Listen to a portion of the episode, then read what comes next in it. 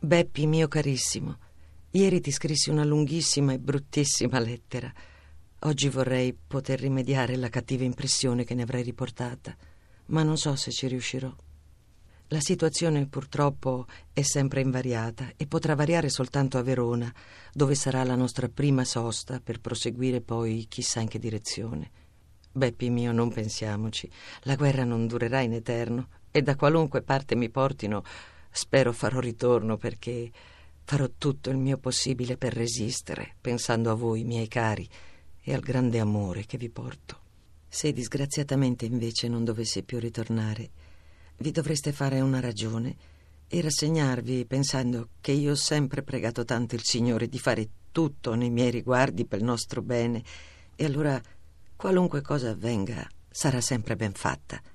Ti prego, Beppi mio, Tieni nascosto il più a lungo possibile al nostro tesoro questa mia partenza per destinazione ignota, che mi creda sempre qui, e se avrò la fortuna di essere mandata in un posto vicino, da dove potrò dare e avere notizie, allora sì, potrai far sapere il mio cambiamento di residenza, altrimenti che lo ignori fino a guerra finita. Me lo prometti? Saprai fare questo? Te lo prego tanto, Beppi mio. Mi duole abbastanza di dover dare a te questo dolore, ma è necessario che tu sappia che non sarò più qui. Spero che questa mia ti giungerà abbastanza in tempo per evitarti un eventuale viaggio inutile per venirmi a trovare, che fatto in questi momenti rappresenterebbe un pericolo enorme, cui non voglio neanche pensare. Eppure, Beppi mio, quanto avrei desiderato rivederti almeno ancora una volta prima della mia partenza.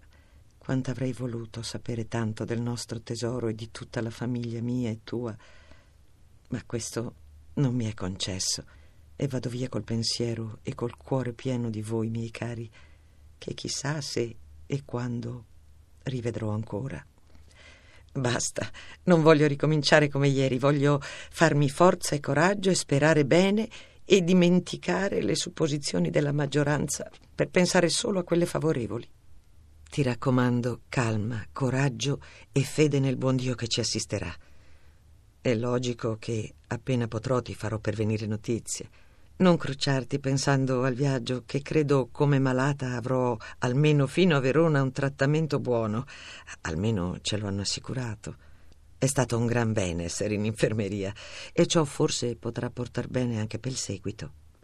Ci vedremo ancora e speriamo di poter dimenticare queste angosciose giornate e che il Signore ci assista ora e sempre e protegga da ogni male il nostro tesoro che se non potrò vederlo io lo bacierai per me tanto e gli dirai che la sua mamma lo benedice con tutto il cuore e che se non dovrò sopravvivere sarò contenta se lo saprò rassegnato e calmo e soltanto così pensandovi tutte e due forti e coraggiosi, mi infondete più forza e coraggio a mandarvi questo mio saluto, che forse potrebbe anche essere l'ultimo.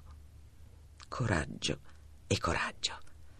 Tutto il mio amore, tutta la mia anima, tutta me stessa con voi, miei cari, e con tutta la mia famiglia, che sempre tanto ricordo con amore.